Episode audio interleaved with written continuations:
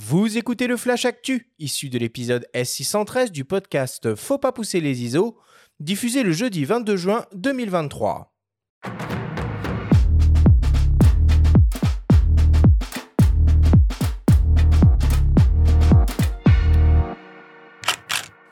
Cette semaine, dans le Flash Actu, Nikon annonce deux nouveaux télézooms. Fujifilm lance un nouveau boîtier Instax. Et enfin, les votes pour les zooms 2023 sont ouverts. Le Flash Actu vous est présenté par Fox.fr, le site des spécialistes de l'image. Nikon vient d'annoncer l'arrivée de deux nouveaux objectifs en monture Z. Il s'agit d'un 70-180 mm f2.8 constant et d'un étrange 180-600 mm f5.6-6.3 VR de quoi satisfaire les amateurs de téléobjectifs polyvalents. Le premier, qui fait de nouveau furieusement penser au modèle Tamron et qui complète les actuels 17-28 mm et 28-75 mm, est un petit télézoom à tout faire avec une ouverture constante f2.8. Bon point, il est compatible avec les convertisseurs de focale au coup d'un ou deux diaphragmes pour ceux qui se sentiraient trop limités par le 180 mm. L'objectif est compact avec environ 15 cm de long et surtout léger avec moins de 800 grammes sur la balance. Il propose des distances minimales de mise au point de 27 cm en position 70 mm et 85 cm à 180 mm avec donc de bonnes aptitudes pour la photographie rapprochée. De plus, il est paré pour un usage en vidéo avec un autofocus silencieux et une absence de focus breathing. Le second voit nettement plus loin avec un super télézoom 180-600 mm à ouverture maximale glissante f5.6-6.3 et équipé d'une stabilisation optique annoncée comme pouvant compenser jusqu'à 5,5 IL. Cet objectif devrait naturellement ravir les amateurs de photos animalières ou les spotters qui doivent rester très éloignés de leur sujet. Il est conçu pour le terrain avec une protection renforcée contre la poussière et l'humidité. Il pèse environ 2 kg et est lui aussi compatible avec les multiplicateurs de focale 1,4 fois et 2 fois.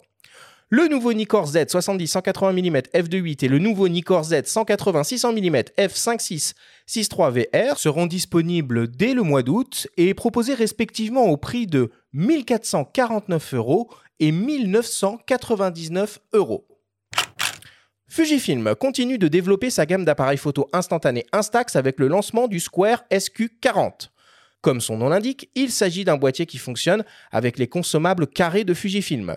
L'appareil dispose d'une fonction d'exposition automatique qui module le temps de pause et la puissance du flash, ainsi qu'un mode selfie grâce à un petit miroir positionné juste à côté de l'objectif. Parallèlement au lancement de l'appareil, Fujifilm annonce aussi une nouvelle déclinaison de film Instax Square Sunset avec un cadre décoré aux couleurs d'un coucher de soleil. Le nouveau Fujifilm Instax Square SQ40 sera disponible à la fin du mois et proposé au prix de 150 euros. Si vous vous intéressez à la photo instantanée, nous vous invitons à écouter notre émission dédiée avec la photographe Lisa Rose que nous avons fait il y a quelques semaines. Et pour finir, l'édition 2023 des Zooms du Salon de la Photo est ouverte et il est possible de voter pour son photographe préféré pour tenter de lui faire remporter le prix du public.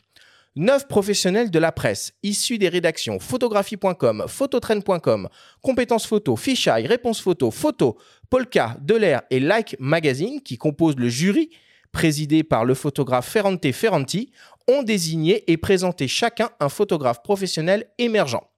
Nos confrères de chez Phototrend ont d'ailleurs décidé de présenter notre ami venu régulièrement à nos micros, le photographe Bruno Labarbère, avec son projet Mizuwari. Pour découvrir les 9 photographes en compétition et voter pour le prix du public, rendez-vous directement sur le site officiel du Salon de la Photo. Pour rappel, le Salon de la Photo se tiendra du 5 au 8 octobre prochain sous la Grande Halle de la Villette à Paris. Vous pouvez par exemple trouver des invitations à télécharger sur le site de Phototrend.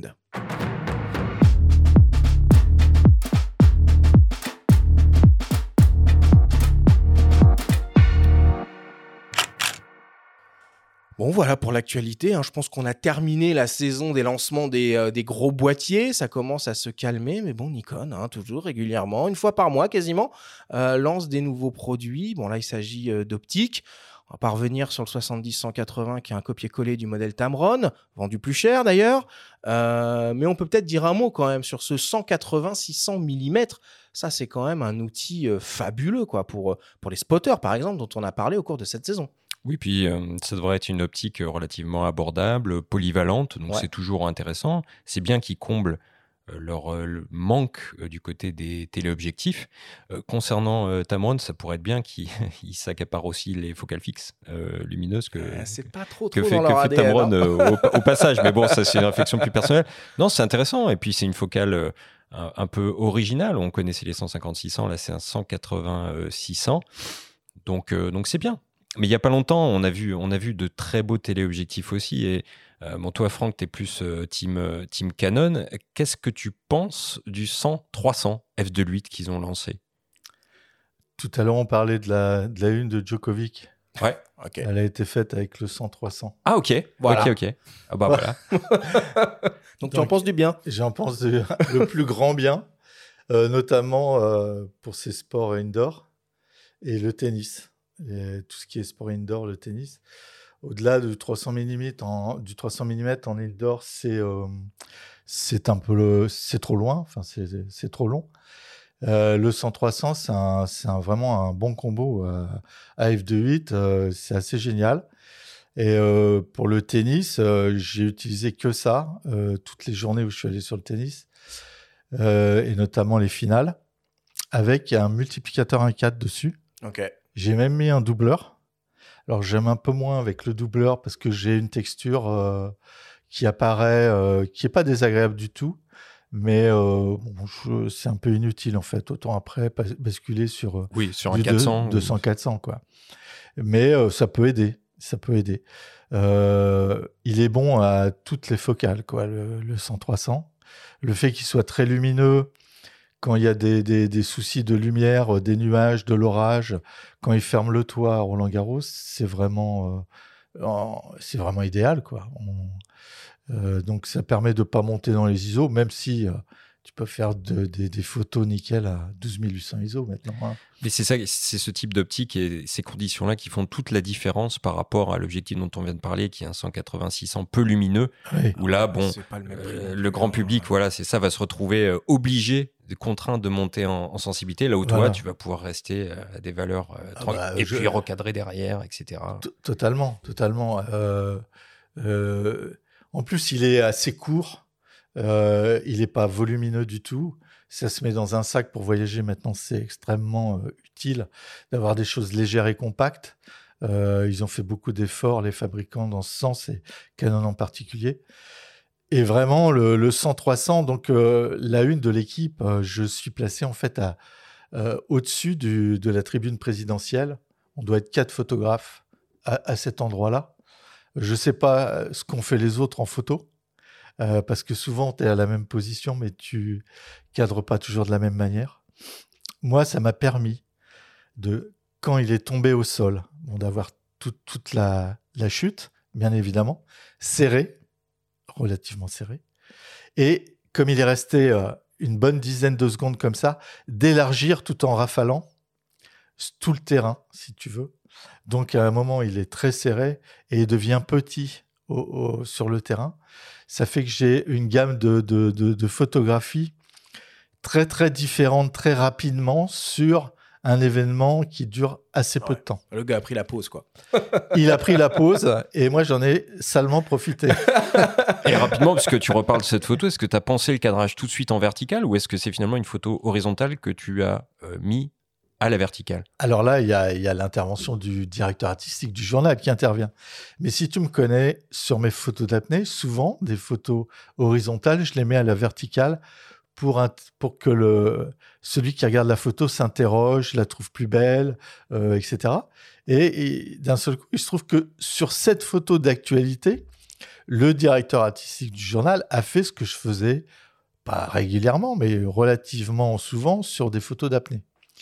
Donc moi, euh, j'ai été comblé de ce point de vue-là, mais en plus, euh, je veux dire, euh, au niveau de l'impact visuel, c'est une une qui, euh, qui prend toute la, la page. Euh, ils ont mis le texte côté horizontal, c'est-à-dire C'est ça. Il faut, faut- renverser le journal pour en lire le fait, ils l'ont mise à l'italienne, ce qu'on appelle à l'italienne. Et moi, je trouve que le, du coup, la, la- la photographie est d'autant plus saisissante. La une est d'autant plus saisissante. Et euh, voilà, donc c'est pour ça que je disais, pourvu que Joko ne gagne pas un 24e Grand Chelem, et ça deviendrait une, une iconique.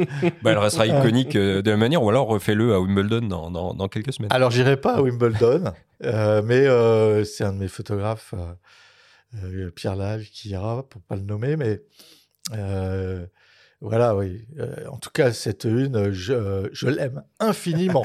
Bah, regardez-la, hein, si, parce que là on en parle. Allez sur le site de l'équipe, je crois que c'est le lundi 12 juin oui, voilà, de mémoire. Ouais, Donc euh, allez, allez la regarder, ça, ça. ça vaut le coup d'œil. Bon.